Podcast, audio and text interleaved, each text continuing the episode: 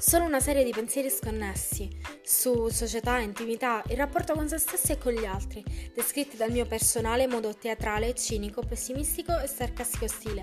Una descrizione di come vedo la vita attraverso un caleidoscopio, come una disattattata colpevole.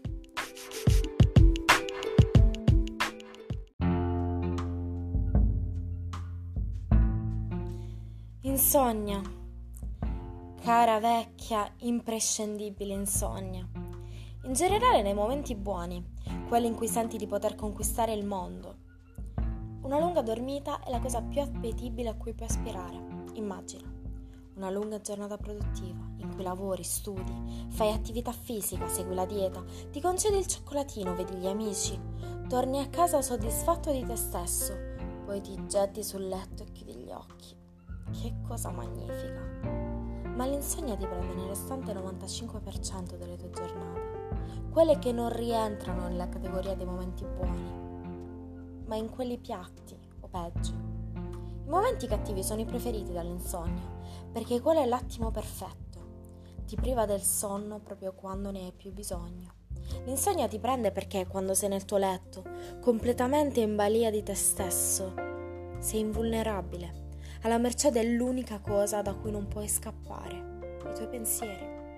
In quei giorni i tuoi pensieri non ti danno scampo, ti ricordano tutti gli sbagli che hai fatto, le delusioni che hai dato a te stesso e agli altri, le cose che ti eri predisposto di fare e che non sei riuscito a portare a termine, quelli che hai sempre voluto iniziare, ma hai sempre rimandato. Ti ricordano che hai avuto 24 ore che avresti potuto impiegare in modo produttivo e non l'hai fatto perché ti sentivi senza forze o semplicemente perché nel bene e nel male c'è sempre domani. C'è la sempreverde procrastinazione, che in questi casi vuol dire aspettare momenti migliori dove ci sentiamo Superman per poter spaccare in due il mondo e diventare semi-automi quando invece non abbiamo la forza di alzarci, di alzarci dal letto. Come se il modo in cui ci sentiamo dentro potesse davvero influire sulla realtà attorno a noi l'egocentrismo intrinseco nel genere umano. Non che nei momenti buoni i pensieri masochistici non ci siano, ma in quelle giornate si nascondono in un ramo oscuro della nostra mente, perché il cervello è troppo occupato a fare cose, essere propositivo, essere utile e produttivo per poter dare spazio a quelle ombre. È qualcosa di cui non ti libererai mai. Non importa quanto ci proverai. A un certo punto quelle ombre diventano così parte di te da definirti come persona.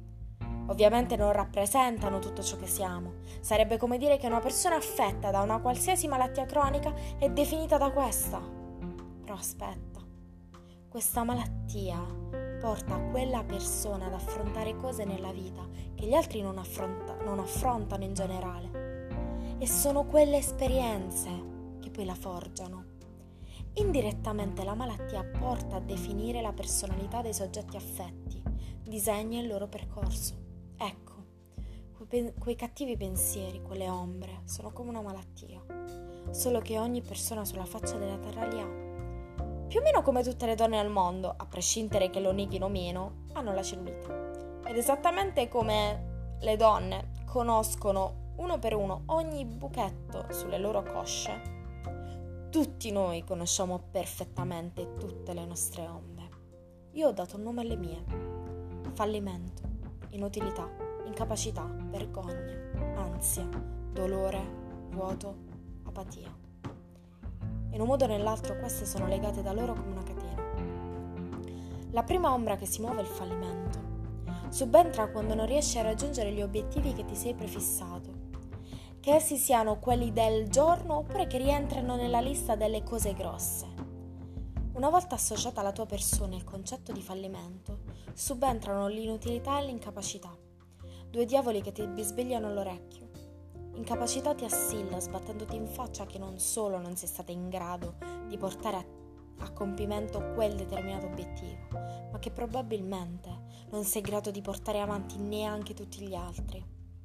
Inutilità invece ti lusinga, facendoti sentire meno egoista ti ricorda che quegli obiettivi non raggiunti per la maggior parte non coinvolgono solo te, ma anche le persone che ti stanno intorno. Poi sferra il suo, corpo, il suo colpo migliore, sottolineando il torto che hai fatto a qualcuno nel fallire e che probabilmente non sarai mai capace di trovare il tuo posto del mondo dove poter servire ad una causa, qualunque essa sia. Poi eccola, la famosissima vergogna.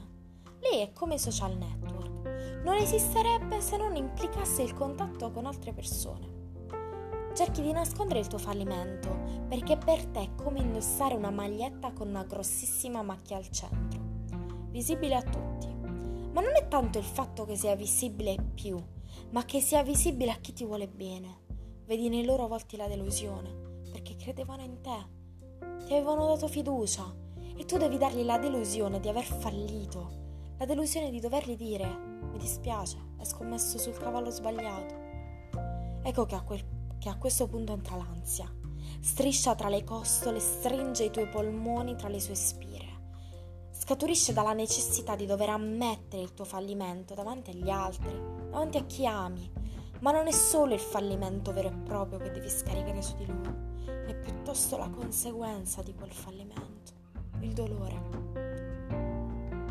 Chi ami deve vederti soffrire perché fallimento, incapacità, inutilità, vergogna e ansia hanno preso il controllo su di te. E in quei momenti, quando vedi tua madre, pian- tua madre piangere perché non riesce a vederti felice, o vedi tuo padre pregare qualche Dio per sapere come fare a farti sorridere, ecco in quei momenti desidereresti solo non essere nata di non avere nessuno che tenga a te, così che nessuno possa essere ferito dal tuo dolore tranne te stesso. Entri in un circolo vizioso in cui più cerchi di fingere di stare bene, per far smettere tua madre di piangere o smettere di vedere tuo padre andare a letto chiedendosi cosa ha sbagliato, più ti corrodi dentro e subentra il vuoto. Magari per la fisica il vuoto è uno stato in cui tecnicamente non dovresti sentire nulla, in quanto non c'è neanche l'attrito dell'aria ma il vuoto, quella tua ombra, è più ingombrante di qualsiasi cosa. E lo senti, lo percepisci, perché ti assorbe poco alla volta, come un buco nero. Ti smembra pezzo per pezzo e senti che una parte di te se n'è andata, finché non rimane il vuoto stesso. Qui arriva l'ultima ombra, quella che per me è la fine dei giochi, l'apatia. Se me la dovessi immaginare, la, disegnerei come una di quelle scene post-apocalisse nei film americani. Desolazione, rottami, nessuna forma di vita in giro e silenzio assoluto. Di quei silenzi che dicono molto di più di tante parole. L'apatia è come una chemio. Distrugge tutto quello che hai dentro con il fine di estirpare, di estirpare anche il marcio. E ci riesce perfettamente. Perché dopo che arriva lei non soffri più sì, certo, non è che sorridi o salti di gioia, ma nemmeno sei cost- costantemente a pezzi. Quanto passa per dare pace ai tuoi familiari, a far smettere alle persone che ti vogliono bene di preoccuparsi per te. Gli altri sono felici e tu puoi goderti la serenità derivata dalla consapevolezza che niente può più ferirti, perché non c'è rimasto più niente da ferire. Non fai in tempo a goderti quel silenzio, però, che inizi a chiederti se uscirai mai da quello stato, se in qualche modo c'è rimasto un pezzettino di terreno fertile da coltivare, se sia possibile che un altro fiore possa nascere. Se devo essere onesta, distinto preferirei l'apatia. Un costante stato di immobilità rispetto al dolore, anche se questo è preceduto fe- da felicità. Ma so anche che vale la pena fallire, sentirsi inutili e incapaci, provare vergogna, ansia, dolore perché rappresentano solo una faccia della medaglia. Perché se vuoi avere la caramella, devi ingoiare la medicina amara. Ma forse oggi non è il giorno giusto per vedere quella faccia.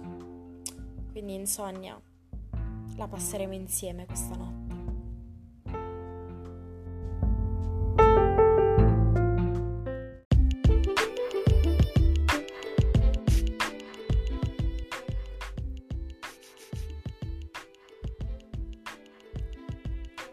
Solo una serie di pensieri sconnessi su società, intimità, il rapporto con se stessi e con gli altri, descritti dal mio personale modo teatrale, cinico, pessimistico e sarcastico stile.